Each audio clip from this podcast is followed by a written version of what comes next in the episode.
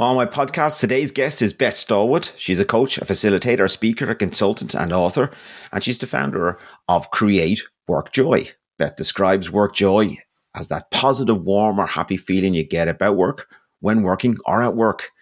We certainly need more work joy. But where does it come from? And where do we get it? So we're going to delve into that. Beth's first book, Work Joy, a toolkit for a better working life, is out now. And our podcast, The Work Joy Jam, is available on all major podcast platforms. You're going to love this. Welcome to the Wow at Work podcast. Do you think 30 years ago people are having these conversations about, you know, changing the world of work or creating workplaces with joy. I think it's really interesting because I come from a family where my mum loved her work and is like 70 something and still working. And my dad hated his job, but did it because he had to because he needed to earn some money and was miserable at work. And I think seeing both sides of it, but I don't think they ever, ever thought that they could do anything about it. I think it's the whole, this is, you, you know, you should be grateful to have a job. You should be grateful to have this attitude versus a, actually, you're giving yourself to this organization, there should be kind of some payoff other than just you get a salary. I know here in Ireland, um, uh, secondary education wasn't free till 1967. So most people before 1967 didn't get an opportunity to go on to second level education. So you just left and you worked in a factory or the whatever. Yeah, you just did what whatever was local to you. You went and did it, and that was it. And you pretty much hoped that that job was going to be there for life. That factory would still be running in 40 years' time, and you're retired, or whenever it was, 50 years' time, and you're retired. And that was pretty much life for a lot of us back. And you just hoped that the organization had a good policy of treating their staff well. And some organizations were good at. I, I, what I thought was interesting was you had likes of I know uh, Cadbury had did they have a place called Bournville Town or something? Or yeah, Bournville so they had a whole town where they put people. You know, they had they had a church and a whole like row of houses where people who worked in the factory could live, and they did lots of kind of good work. So there are examples of it like throughout history, but I don't think there's there's not as much. Um, I don't think people realized they had so much agency to do something back then. They were kind of hopeful and grateful if they had a job. Whereas now I think people are like, well, hang on a minute, I can go and earn money in many, many different ways. Why should I give my services to you? My dad worked for uh, Jacob's Biscuits, which were oh, yeah. Uh, yeah, yeah. He worked his whole life with Jacob's Biscuits, and they were a company from originally a family from a Quaker family from Waterford in Ireland, and eventually moved up to Dublin. And when they moved up to Dublin to Bishop Street, where they had the uh, uh, the first factory and premises, they actually bought the whole sort of street. And uh, yeah, so a lot of the workers would have lived around there, but they also bought when they bought the street. I think they bought the pubs on the street, and they shut them down. Shut them down so they wasn't drinking. Yeah, that didn't really go with the Quaker way of life. So yeah, I think I have a feeling that the Cadbury family might have been the same back in the day. It was like a you can have a church and a community centre, but you can't have a pub type thing. I think there was a whole idea around abstinence back then was a real sort of yeah was a real part of society. Yeah, so that's changed over oh, over the last whatever sixty years or so, and now we're having you know conversations about how we can create more joy. Can you tell me, Beth? What got you to this point, or what was your catalyst that, that sort of got you really interested in the whole idea of work joy? I think I spent, well, I know I spent like the 20 years of my career so far working with organizations, working with individuals and coaching individuals. And so many times there's so many themes around people being miserable at work. You even have to look at like a meme or something and it's like, oh, hump day Wednesday, you can make it through. Thank God it's the, you know, all this stuff. It's like, okay, but what if work didn't have to be like that? What if it doesn't, and it doesn't actually have to be miserable? It doesn't. And there are so many things that you can do. And I kept kind of coming back to this idea when I was coaching people that once people realized they had some power over it, that they could do some stuff, that there were activities and actions that they could take to be able to have more joy at work. And I'm not, I'm not talking about like I, I live in the real world. You are not going to have 100% joy all the time at work. There's going to be some stuff. There's always some stuff that is annoying. But actually, if you can get the balance of joy in the right direction, like more of it than there is not of it, work can be really great for you. Like there's a reason why humans work. Like it's good for us. It's good for the community. It's good for our sense of belonging. It's good for our sense of achievement. And actually finding the joy in that makes that whole process better and easier to do. Um, so it kind of it stemmed from that. And then at the beginning of lockdown, I had the situation where the first few weeks, everything I was doing got cancelled because it was all in person, and they were like, cancel, cancel, cancel. And I was like, okay, well maybe now this is the time to write the book I've been talking about writing the book for ages. And I started putting some kind of real effort into it and doing some research and thinking about it. And the the thing about my book is it is a toolkit, it is a practical guide. It's not a here's all the research into joy at work. There's a bit of that, but it's a actually here are some of the things that you can do to get more joy at work. So it's a, a kind of go do some stuff. Take and I'm, I'm big on personal responsibility, so it's take the ownership and go and do some stuff that will make you happier. Brilliant. I like that. So while everybody else was baking banana bread and learning how to play the ukulele during lockdown, you were writing a book. Yeah. Well, I, I started writing it then. I then put it on ice for like a year and a half um, while I did some, I ran some coaching programs around it. I did uh, kind of my podcast around it, getting more and more information. And then I was like, okay, I actually have to write this now. you can't keep saying you're going to write it. You have to actually write it. Yeah, but you actually did it. It's a wonderful book, it is. And I like the ideas as well, because one of the things that you talk about is that when we even use words like work life balance, work takes precedence in that sentence. Yeah.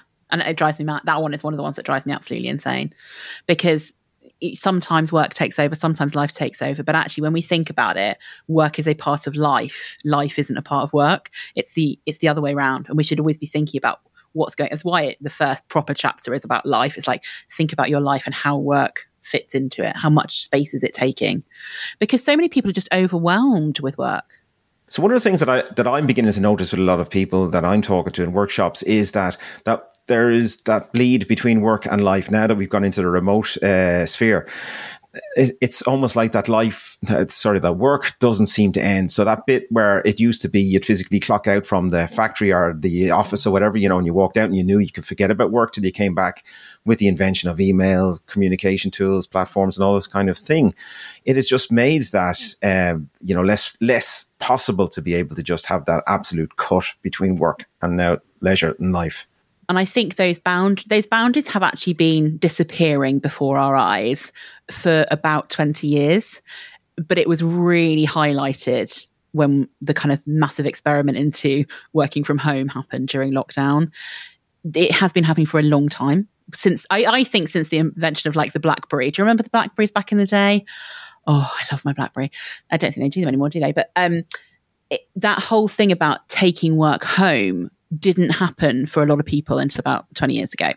And then more and more and more it's happened. And then when people have started this mass experiment of working from home, they are there having their work within their home life. And that people started with, oh, isn't it great? I don't have to commute and I've got all this time back and I'm, I'm going to do the baking banana bread and learning to play the ukulele or starting a hobby up that I've never done before, etc., etc., etc. But then that time got eroded by more conversations and more emails. And because I, I, one of the reasons I think it happens is when we're in a human conversation, like face to face in person, we get sometimes into a deeper level of conversation. We're able to kind of deal with things a little bit more collaboratively, easily that way. And when you get onto the online stuff, it's like emails going backwards and forwards, which you could probably answer in a phone call in five seconds or a in person in two seconds. I'm exaggerating to make the point. And I think that those boundaries that have disappeared are ones that we really need to think about ourselves because so often it's actually not the organization that's making the boundaries disappear. It's us and making choices, maybe subconscious choices to keep working versus setting some boundaries to separate our life and our work. And there are so many positive benefits to working from home. I wouldn't want to say that that's a bad thing. I think, you know, people experimenting with hybrid working is a great thing. I think we're probably in the most flexible working ways that the world has ever really since the kind of dawn of the industrial era. It's the most flexible we've ever been. Yet just having flexibility isn't the answer in itself. So, flexibility, brilliant. I'm all for it. But we also individually need to take some responsibility to have boundaries to be able to say, actually, this is when I'm stopping work. This is when I am working. And for organizations to also be respectful of those boundaries as well. But I do think a lot of times it's it's us as individuals who we erode our own boundaries and then find ourselves in a situation where because we've always worked loads more than we were supposed to or we're contracted to or expected to it becomes the norm. And then breaking that cycle is really really hard because everyone's like well you always used to do this why why are you not doing it anymore? Yeah, and now we've had about three years of it. Like I, I think about it even when the lockdowns first started and everybody sort of made makeshift offices or makeshift spaces to put uh, you know to to do their work from. And I remember I was using the kitchen table, and I discovered that from the kitchen table. Then, like my daughter was using another room in the house, like meal times were bleeding into work time in, in the fact that like there was remnants of work left when you were having your meal and then after your meal was finished you could still see the, the laptop was there there was documents maybe that you needed or books that needed to be read and it, it really felt like i was never escaping work and it took me about two years I think it was about last year. Yeah, it was last year. It was about January 2022 I just decided to pull this room apart, which was a room for throwing lots of stuff into and just forgetting about them and that kind of thing. You all have rooms like that. Oh yeah. pull the whole thing apart, and and one of the things that I created was um, I created I bought a standing desk, and because I'd I'd looked into research um, around this, and it's just transformed absolutely everything. This is a little haven, and the great thing about this is that when I drop my laptop lid down and I close that door over here to my right. That's it. My work seems to end and I walk out of the room and, and it, it's just changed everything. And it's just by doing that process, my life just feels different compared to what it had been two years ago when we were trying to find our way. Yeah, I really agree with that. And I think I think first of all, we all because it was a emergency situation, not anything like reality when lockdown first happened. There was kind of this gung ho community in our house spirit that we're all going to just get on and it'll be great. And then suddenly it's two years later and the new normal, whatever version that is, has set in and we haven't really adapted to it. So I've done a similar thing. I now work in what used to be my garage and I'm able to shut the door at the end of the day and to kind of go back to home life. And it has like you transformed kind of my thinking and how I approach my boundaries to work and life. And before it was very kind of muddled. And when I was like looking for clothes, I was also looking at my work and looking at my work, trying to sort out like the latest pile of washing. You know, you've always got these things going on in, in real life. And I think being able to have those boundaries, but there's also, we also have to remember there's a massive privilege to being able to do that and having the space to do that. And there was a lot of people being really excited about the kind of working from home thing and working from their home offices during lockdown and beyond, and people who still work from home do hybrid working now. But for every person who's doing that, there are also people who during lockdown were in shared houses and working literally sat on their bed with their laptop. And we I think sometimes we forget that there is a massive difference in the experience that people have working from home. Not everybody loves it. The home isn't a safe, wonderful, nice place for everybody. Our homes don't all have the space to be able to have a dedicated work environment. And I think, you know, people who love the office environment. We've all got to remember that different things bring us joy. So individually, right, what brings you joy might not be the same as what brings me joy, might not be the same as somebody else. So one of the parts of the book I write about is that you have to discover it for yourself. Yes, there are some things that you can do. So I, I suggest some experiments that people can work through that will help them bring them joy, but they've got to f- find out what those things are. They've got to work through it themselves. The answers aren't the same for everybody. Some people love being in office. Some people love being at home. Some people love the combination of both of those things. Some people love the commute as a way of kind of decompressing from work. Some people never want to get on a train or a car or a bus or a plane ever again. So we have to work on the things that work for us and actually dedicate some brain space to it rather than just kind of being in that hamster wheel churn of everything and going round and round and round and getting more and more like frustrated or more and more miserable or more and more disconnected from people or more and more disengaged from our work. We have to step off it and kind of go, okay, where do I want to be? How am I going to make that happen? I, have had a couple of conversations with this. I had one with my partner, and uh, the whole idea of like working remotely, uh, to hybrid, to hopping in and out of the office, to being back in the office full time, which were all sort of options that were were that, that, that were given. I think many people had that, and I know we, we, sort of got used to the comfort and the safety of working from home for two years. There was a reason why we didn't want to go out the front door, and there was lots of reasons around fear of what was going on outside. And then when that began, the dust began to settle on, uh, on that. And I asked the question, would you want to work remotely for the rest of your life, your working life? And they suddenly went, oh, definitely not.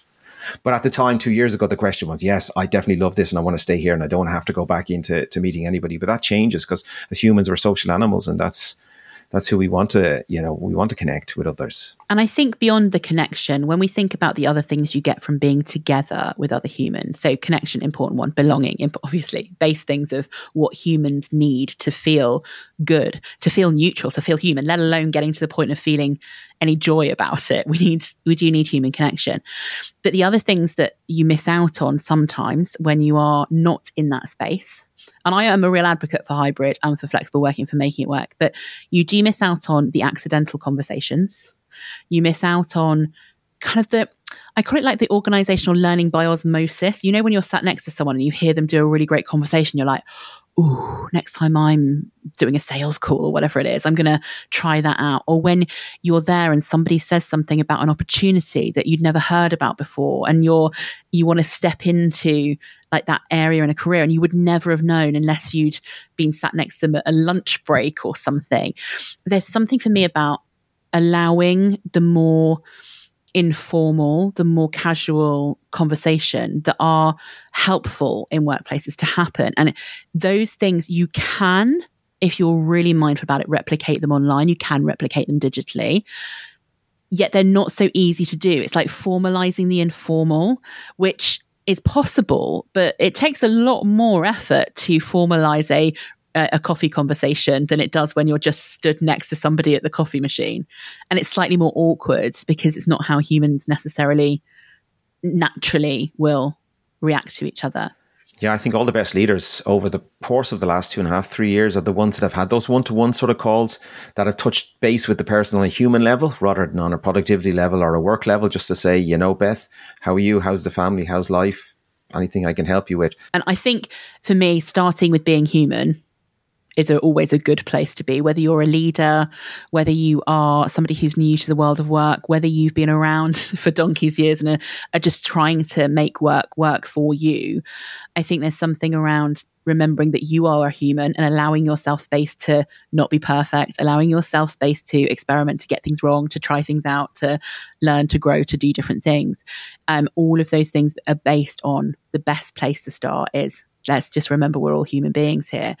And there are lots of organizations that say things like, like humans are, you know, people are our greatest asset. So let's remember that they are people and remember that they are here and they have lives beyond work. And I actually think one of the benefits of having the initial lockdown when lots of people, and we should also remember not everybody was, there are a lot of people who weren't working from home you know, doctors, nurses, our post people, our um, refuse collectors. There were a lot of people not working from home, but the people in the kind of knowledge based economy were mainly working from home.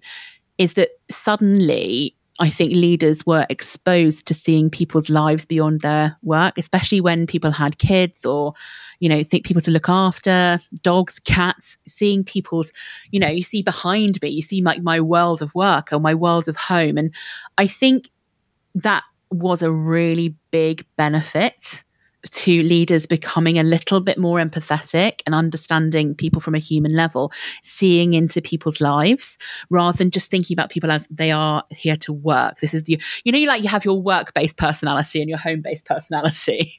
And the close, the, the theory is the closer those two things are, the happier you will be at both work and at home. So, you know, not having to mask too much.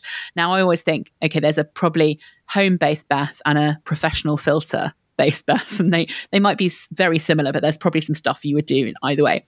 But I think there is something around leaders seeing that and remembering that people are human. But I think we all have to remember ourselves that we're human as well. And there's so much about work and kind of overworking yourself and perfectionism and trying to do everything and trying to be good at everything. And I think that is actually a route to quite a lot of what I call work gloom, which is the stuff that just makes you feel miserable. I was going to get onto that now, onto the work gloom. And just before we do that, I do remember, son, I forget who it was who had made a statement during the whole sort of last two and a half years that really we were just humans trying to navigate through a pandemic while getting some work done, you know, and pretty much that summed up where we were at. Uh, rather than the other way around, you know.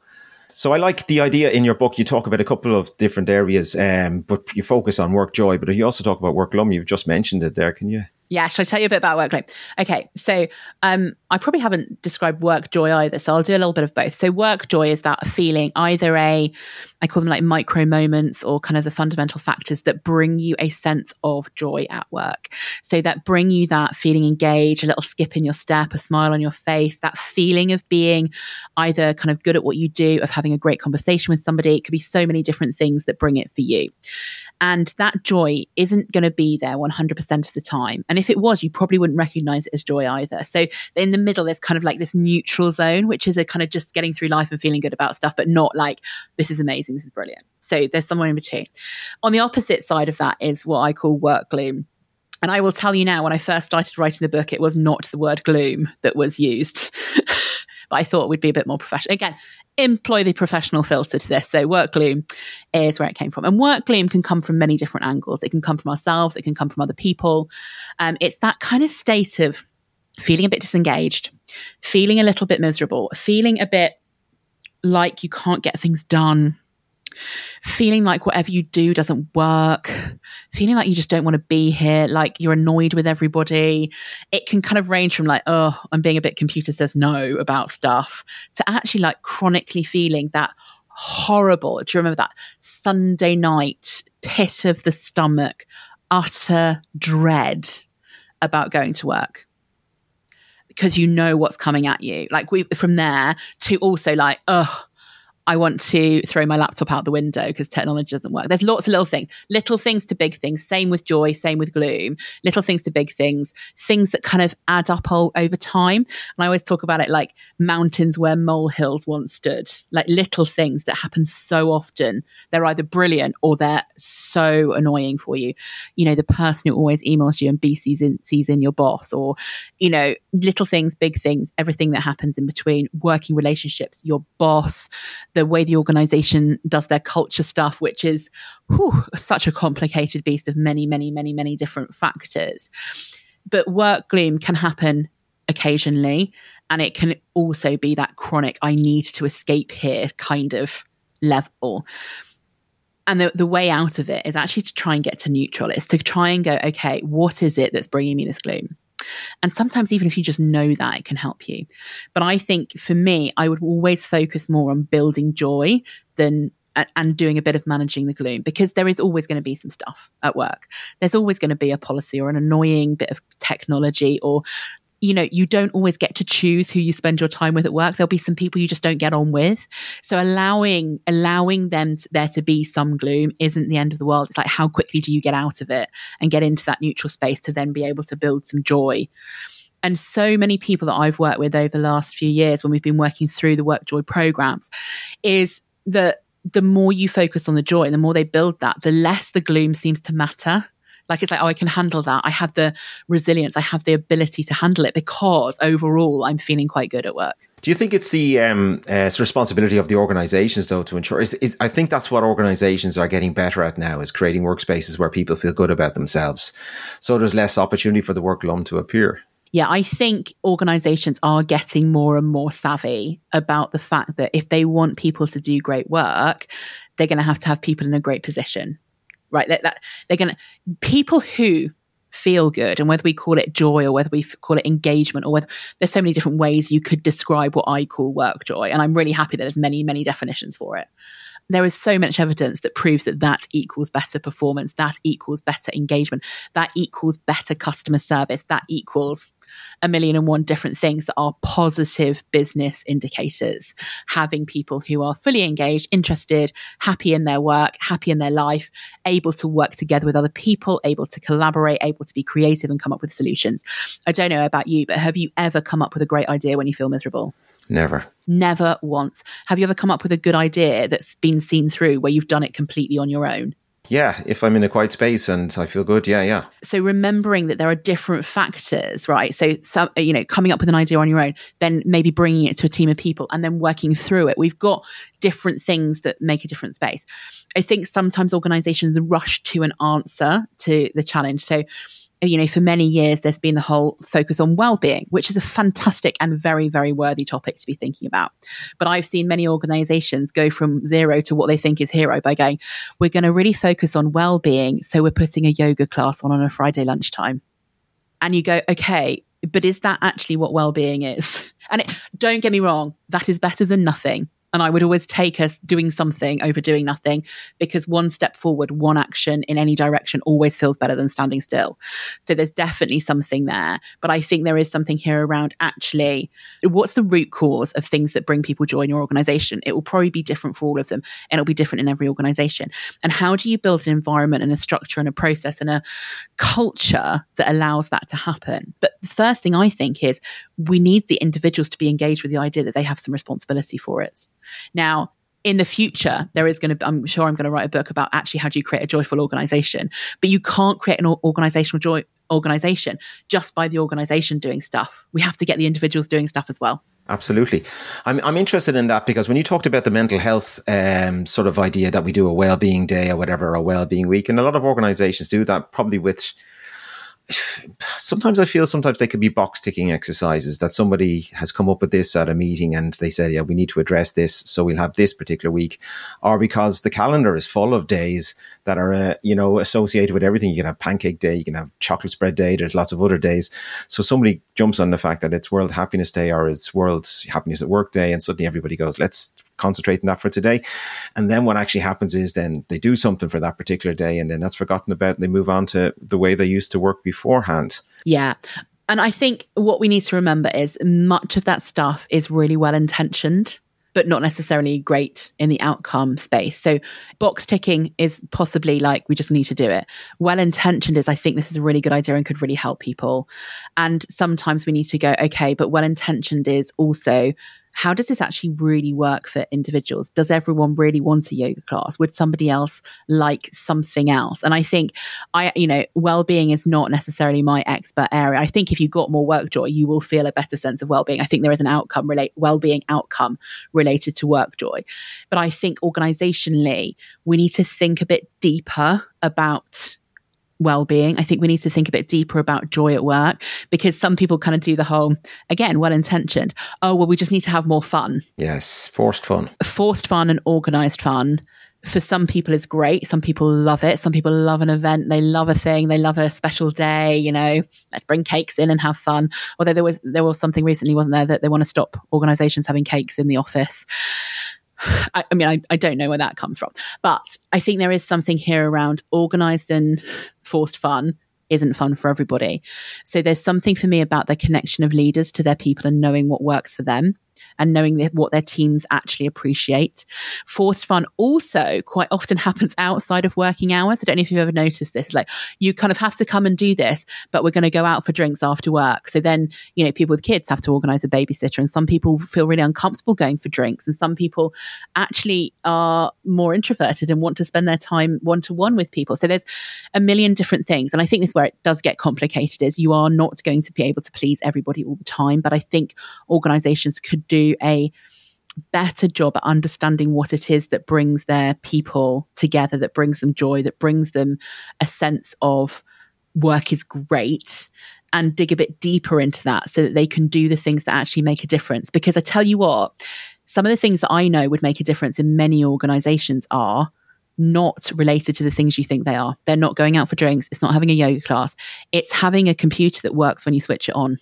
Like seriously, like having technology that works that enables you to do your job, having a manager that speaks to you like you are a human being, having I don't know, you know, thinking about people in like schools and uh, hospitals, etc., having enough staff to be able to do the job that you're asked to do properly and within a sensible time frame. So I think we sometimes think that the joyous bits are all about the kind of happy, clappy positivity things. And sometimes they're about getting the absolute basics right. Yeah, you're absolutely right. Like I fall into the category of where I'm quite happy when somebody says, well, I would have been very happy when somebody says, let's go for drinks or let's have a day out and do something that wasn't work related, simply because I wasn't doing work and I was doing something else, like running around the field yeah. looking for clues. And I kind of like that stuff. So I would do that stuff outside of work. So would I. I love it. Yeah. but not everyone does. No, there's a whole group of people. And I did this a couple of weeks ago talk, when I spoke to Pete Mosley, uh, who talks about, you know, the art of uh, shouting quietly. And he talks about introverts and how difficult it is to, to, to enter into a into a world of work that has been sort of pretty much designed for extroverts. The loudest voice gets heard first. Yeah, the first idea that comes is from the loudest voice.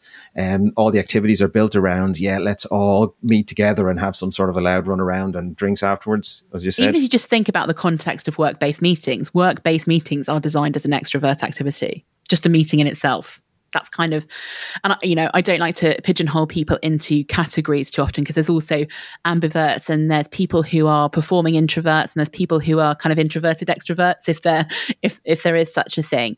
But we need to remember that people come from different backgrounds they come from different experiences and they come from different styles and things that they really really prefer. And i think remembering that your personal style is important and matching some of those things is really good. And i would also say to any individual is that stretching yourself out of your comfort zone is also a really good thing. So if maybe that isn't your number one thing maybe you don't do it all the time but maybe you do occasionally turn up to the the commu- communal drinks because it's actually good for you to try some of those things out. And equally, for the more extroverted amongst us, it's probably good for me to sit in a room on my own occasionally and not talk to people. I'm kind of with you on that one as well because I would come across as quite extroverted, but I certainly need that silent downtime. Uh, but we also need to be mindful of what are the activities that we're getting everybody to do. If suddenly everybody's doing a fire walk and coming out of your comfort zone, certainly might be that. so it might, yeah. It, it, it, might do the uh, you know the opposite of what what you expect with that.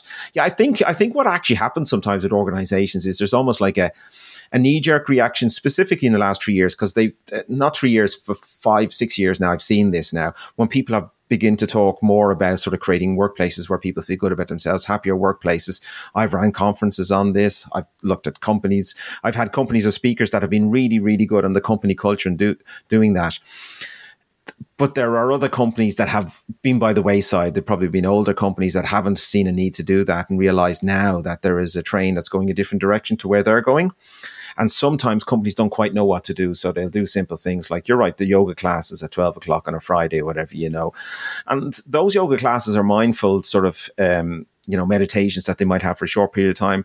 Don't do any anything positive if suddenly the the minute you walk out of that yoga class or that mindful meditation, you've got 45 emails yeah. on your desk that you have to respond to or deadlines that are just, you know, above what you can actually, you know, uh, contain or, or, or, do. And I think that's the problem, you know, the, you're absolutely right, Beth, when you talk about the fact that what we do need is to give people the right tools to be able to do their best work and be able to allow people to, to, to apply their strengths, what they're good at, to, to what they do at work. Yeah, and I think that that strengths based thing is a really interesting thing as well is that we often think about the things that surround the work but have we really thought about the work itself? Is the work interesting? Is the work engaging? Is the work developing somebody's skill? Is the work in their zone of genius? Is the work something that's going to stretch and develop them? Is the work itself interesting?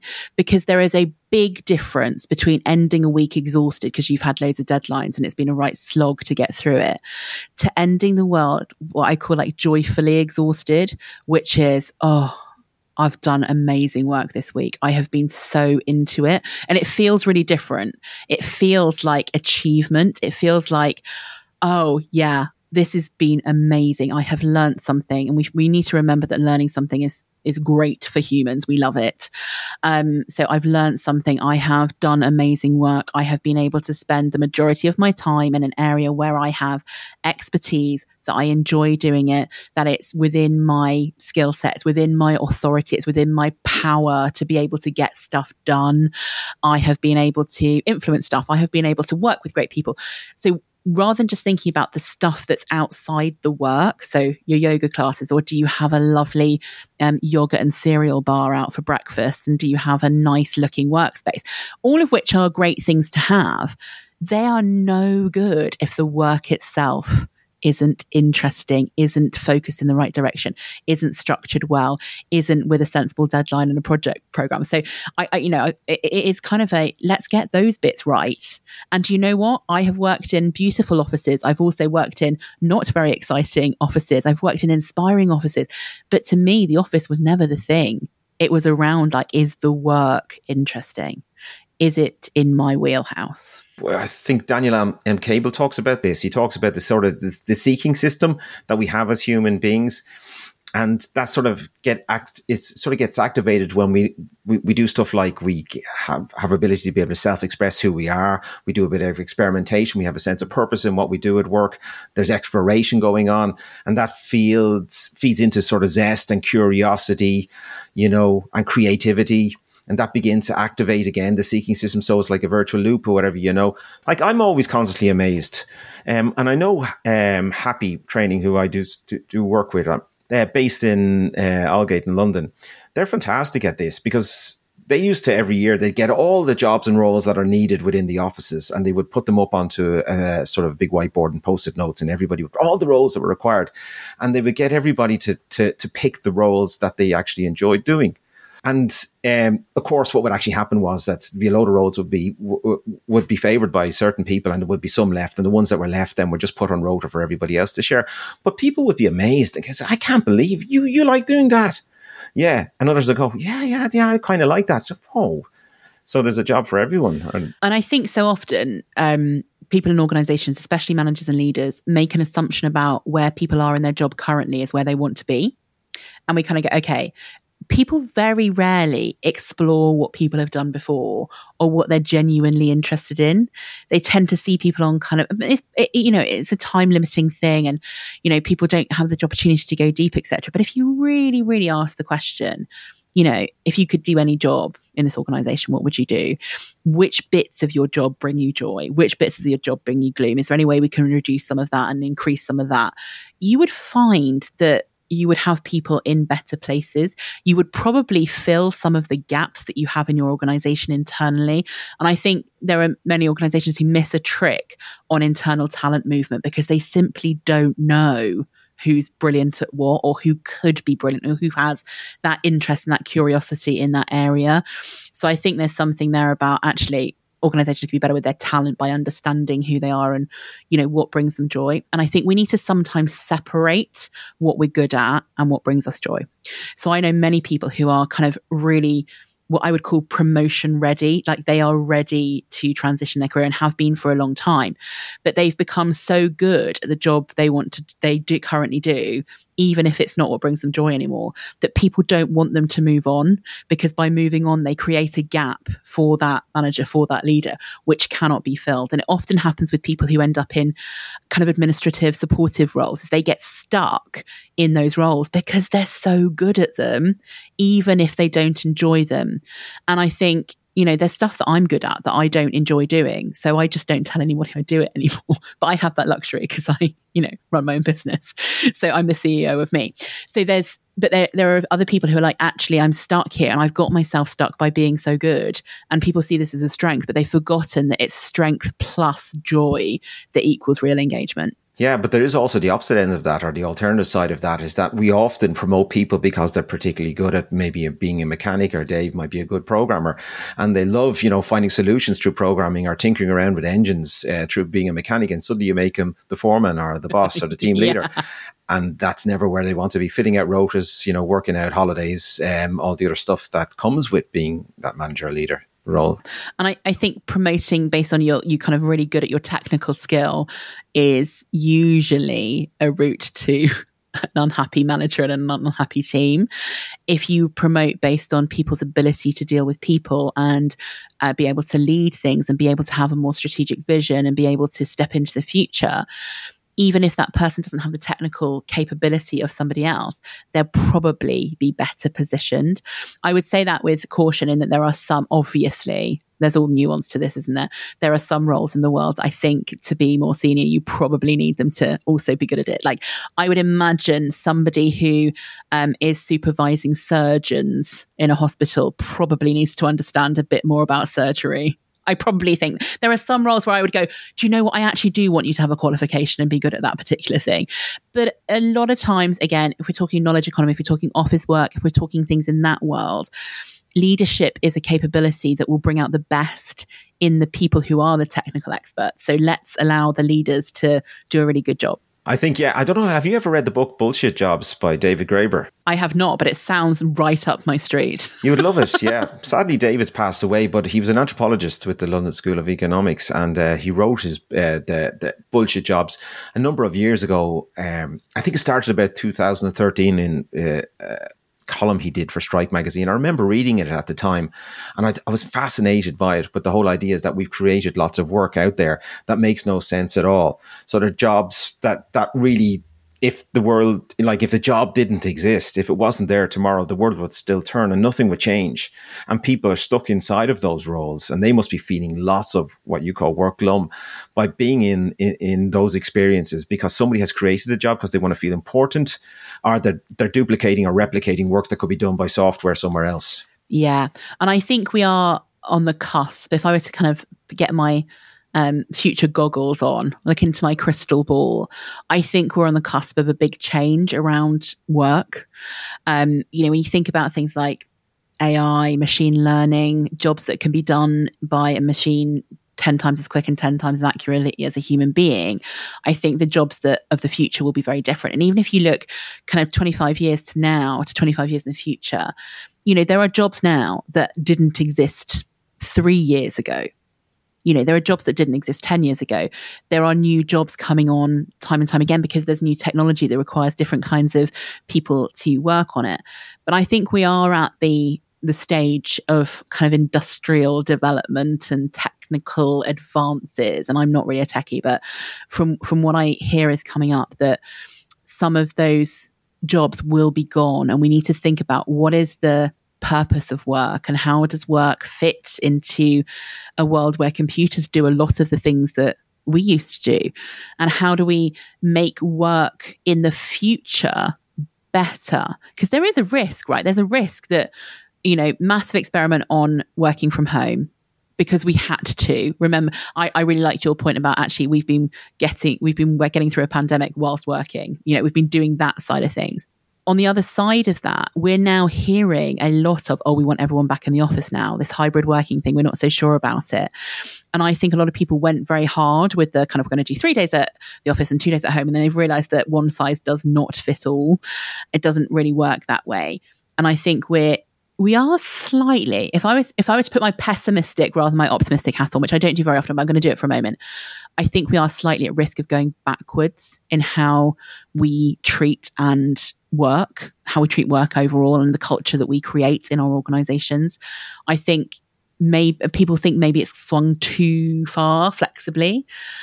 But actually, I think we need to kind of rewrite the rules of work. If I were going to start from scratch, it's like, okay, what does work really look like? How do we make sure that everybody has some kind of purpose in their work, that they're able to kind of be themselves, they're able to kind of live their values, they're able to work in a way that works for them? Now, we always talk about that like flexible working is brilliant. Flexible working is great, but we also have to remember that there are organizations where if you're a customer service person and your phone lines are open from nine till five, well, you probably can't work at eight o'clock at night or seven o'clock in the morning because that's not the way the work needs you to work.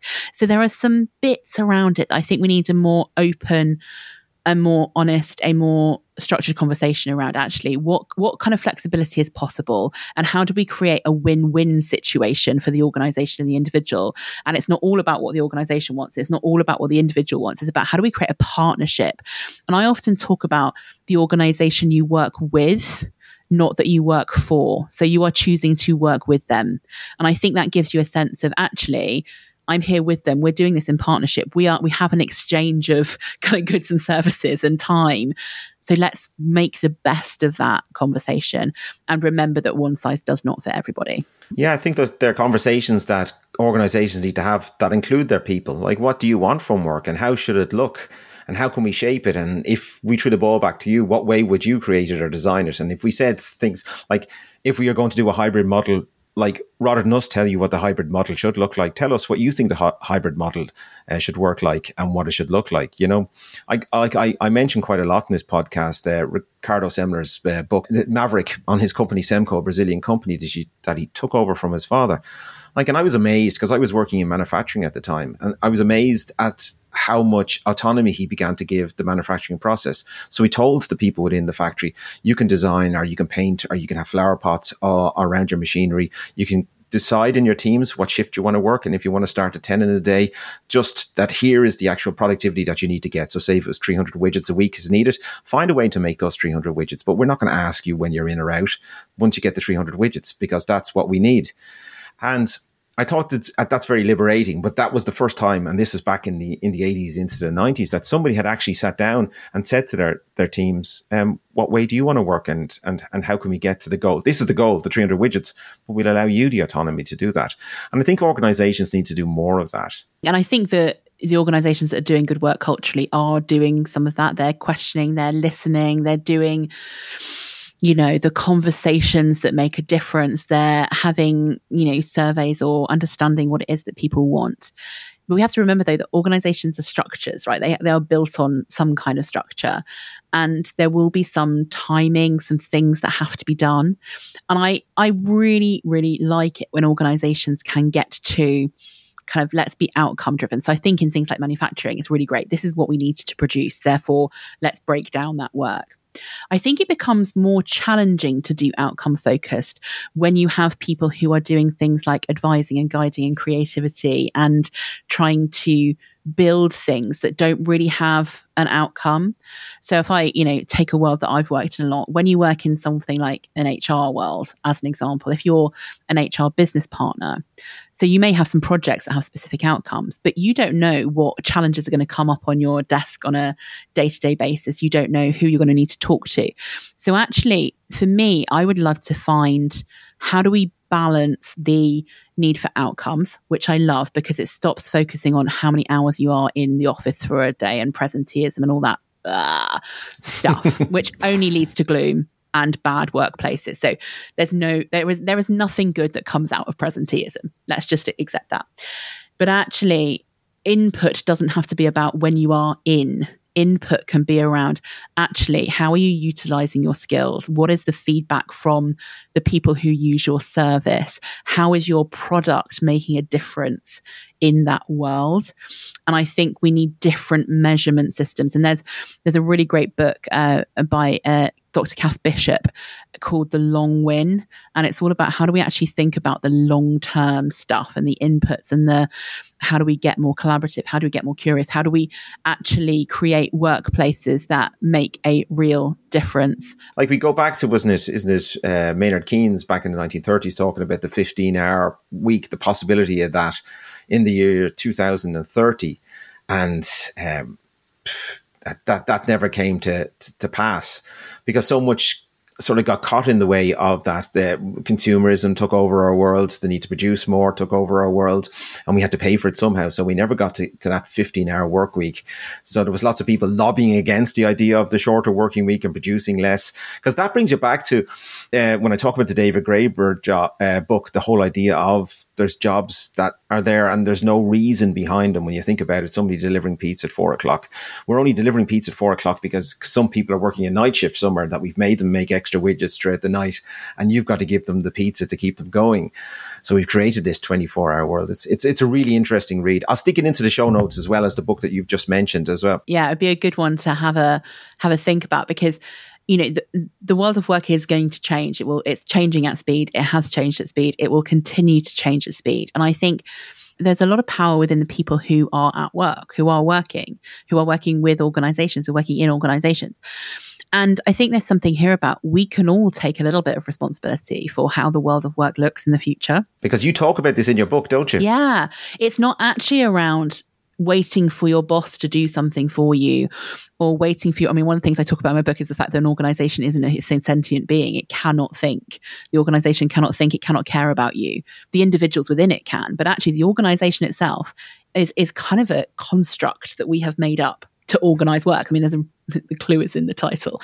Um, but it's not real. It's not real in sense of it's not a human being. So when you say my organization doesn't care about this, I'm like, well, an organization can't care about something. So, who is it in the organization that doesn't appear to care about that? Okay, so how do we influence them? What can we do? And you know, I said at the beginning, personal responsibility is a really big thing, and we shouldn't all be waiting for organizations to fix their problems. We should be making suggestions to how to do it. I know that that sounds hard to some people if you're in an organization that doesn't want to listen, but there are other organizations out there that probably would love to have you helping them make that happen. So you have choices that you can make about where you work. And I think if we can all take a little bit of responsibility for creating a better workplace, for creating a better work environment, for having ideas, for working with our colleagues in a really great way, for remembering that our bosses are still human beings and they're not going to get it right every time and that actually moaning about them probably isn't going to help, Uh, for giving them some feedback about how they could do things better, for giving them a bit of a break when they're trying to do, please 20 different people and it's impossible to please 20 different people all of the time. So I think we can all, if we, if we all did that, I think the world of work could be a really interesting, brilliant place in the future. I'm not, you know, I'm not saying it's going to be perfect, but I think we can and we actually do all have an influence about what our world of work is like. Yeah, but we've all, I suppose, and you might have experienced this too, and I certainly have. I've turned up to work for organizations with lots of enthusiasm and lots of get up and go and drive, and you turn up into this organization which possibly may have a really old culture that suddenly when you arrive there, you go and yeah, you're probably, we used to call it what we used to call years ago? Sit by Nelly, where you sit by somebody and they they'd show you the ropes and you'd follow what they do, and then suddenly you get a, a feel for the role. And I remember doing that a number of years ago, and I, I remember witnessing it a lot, where suddenly you were trying to take on. Uh, help somebody else out within the organization by doing something and they go hang on a second here that's not what we do here you, you, don't start doing that you said but it's just natural isn't it that you'd want to help somebody out because they need some help and suddenly all that uh, you know motivation and the drive sort of can get sucked out of you by the the culture that has been created over time. Yeah and you have a number of options if that's where you've ended up like kind of you could have started like that you could have ended up like that. You know cultures change over time. Is number one you might have actually outgrown that organization. Right you might have outgrown it and it might have started brilliant and it's no longer what you want and the kind of feelings of being annoyed or frustrated or wanting it to change or like it used to be, etc., aren't actually going to help you. So you probably need to do something about that. So you could have outgrown it and it's actually a sign for you to move on. It could also be a sign that you need to change something about your attitude towards work and to really engage with what the change really looks like and to kind of move forward with it. It could be a sign that you need to think about how do you re-engage yourself with the job and the organization as it is. And there are so many different things that you can do and you but you don't have to stay stood exactly where you are. You don't have to stay in the frustration zone. You can move out of it. And sometimes those choices will be to stay in that organization even if it isn't perfect because it gives you, you know, there are so many things that work. I, you know, it's nice and local to me. I don't have to commute. It's a good salary for what I do. It helps me with my flexible working, whatever it is that the reasons why. But know and be clear that they are the reasons and the choices you're making to stay in that organization and that you have made that choice for yourself. Nobody is making you do it. But with that choice comes actually a responsibility not to bring other people down with you and not, I call it like a mood hoover, not to become a mood hoover that makes it worse for everyone else because you have made a choice to stay. Yeah, but I, I've been also the opposite end of that where I remember somebody in work that I was managing. Um, I remember I was, I was helping that, that particular person to be able, having a problem that they were having on their plant or whatever, you know, and I was helping them to be able to uh, rectify the problem. They were the operator, you know, and uh, they turned around to me and, and I remember she looked at me and she said, do you know what? You make me effing sick. You're always so effing happy. And so, yeah, being the opposite end of the, of the mood hoover, then I was the annoying uh, positive person within the department. And I think we need more of the, like, that particular culture was a culture that had been, you know, there over time that had created this. These were motivated people, I'm sure, when they came in the door at first, but suddenly by the end of it, things were different. Yeah. I mean, I have also been accused of being annoyingly happy and positive um, throughout my career. And I think there are some people who naturally veer towards that side, and there are some people who naturally veer towards the other side. And I think if you are one of life's happy people, if you are one of life's kind of let's find the best way to do this and in every in every situation there's a challenge that can be overcome and there is light at the end of the tunnel and there's some shiny stuff there is we need to remember that not everybody thinks like that and sometimes we need to step away from the people who think in the opposite direction because we're just going to annoy each other we're just going to, they're going to be like, why you, why don't you understand the reality of this situation? Because there's some crap here. And we're going, let's just ignore the crap and put some shiny stuff all over the place. But we also need to remember that we don't want them to bring us down. So there's some kind of like, it's not bringing us down, but it's being respectful that other people are making their own choices about their own life and their own work. And sometimes, however much we try and influence that, or we want to kind of bring them to our level of joy, that's not going to happen. So focus on yourself, focus on getting your own joy, and allow other people to go on their own journey with it. Can you give us five tips on on how to create sort of work joy? I can. I could probably give you 55, but I will I will keep it to 5. Otherwise this will be way too long. So, number 1, and this is the most important one, is to remember that you are responsible for your own levels of joy at work. It is not the responsibility of your boss. It's not the responsibility of the organization or your co-workers. So I think there's a mindset bit there around it is your responsibility. The great thing about being in your responsibility is you are in control of it. So you can do something about it. But even if you have a bad manager, because I, I, I do come from the, the, the, whole mindset that people don't leave organizations, but they can leave poor managers, or they can leave organizations if they're particularly bad too. But so I think there's some organizations that I certainly wouldn't want to work for. And I think, I mean, that would, I'm going to, I'm going to, I'm going to give it as number two, even though I think it probably would number four or five. Number two is remember to choose the people you work with carefully. So if you're going into a new organization, you're applying for a job, while they're interviewing you, interview the bosses as well. Find out what they're like, get an understanding. Because you're so right, that immediate boss to employee relationship is critical for your level of work joy. But remember, they aren't responsible for it. You have a responsibility to be working in the right space with the right people as well. So, yes, always interview the boss you're going to work with and find ways of working with them in the best possible way. Number two was going to be have a really, really clear, without any doubt, understanding of what brings you joy.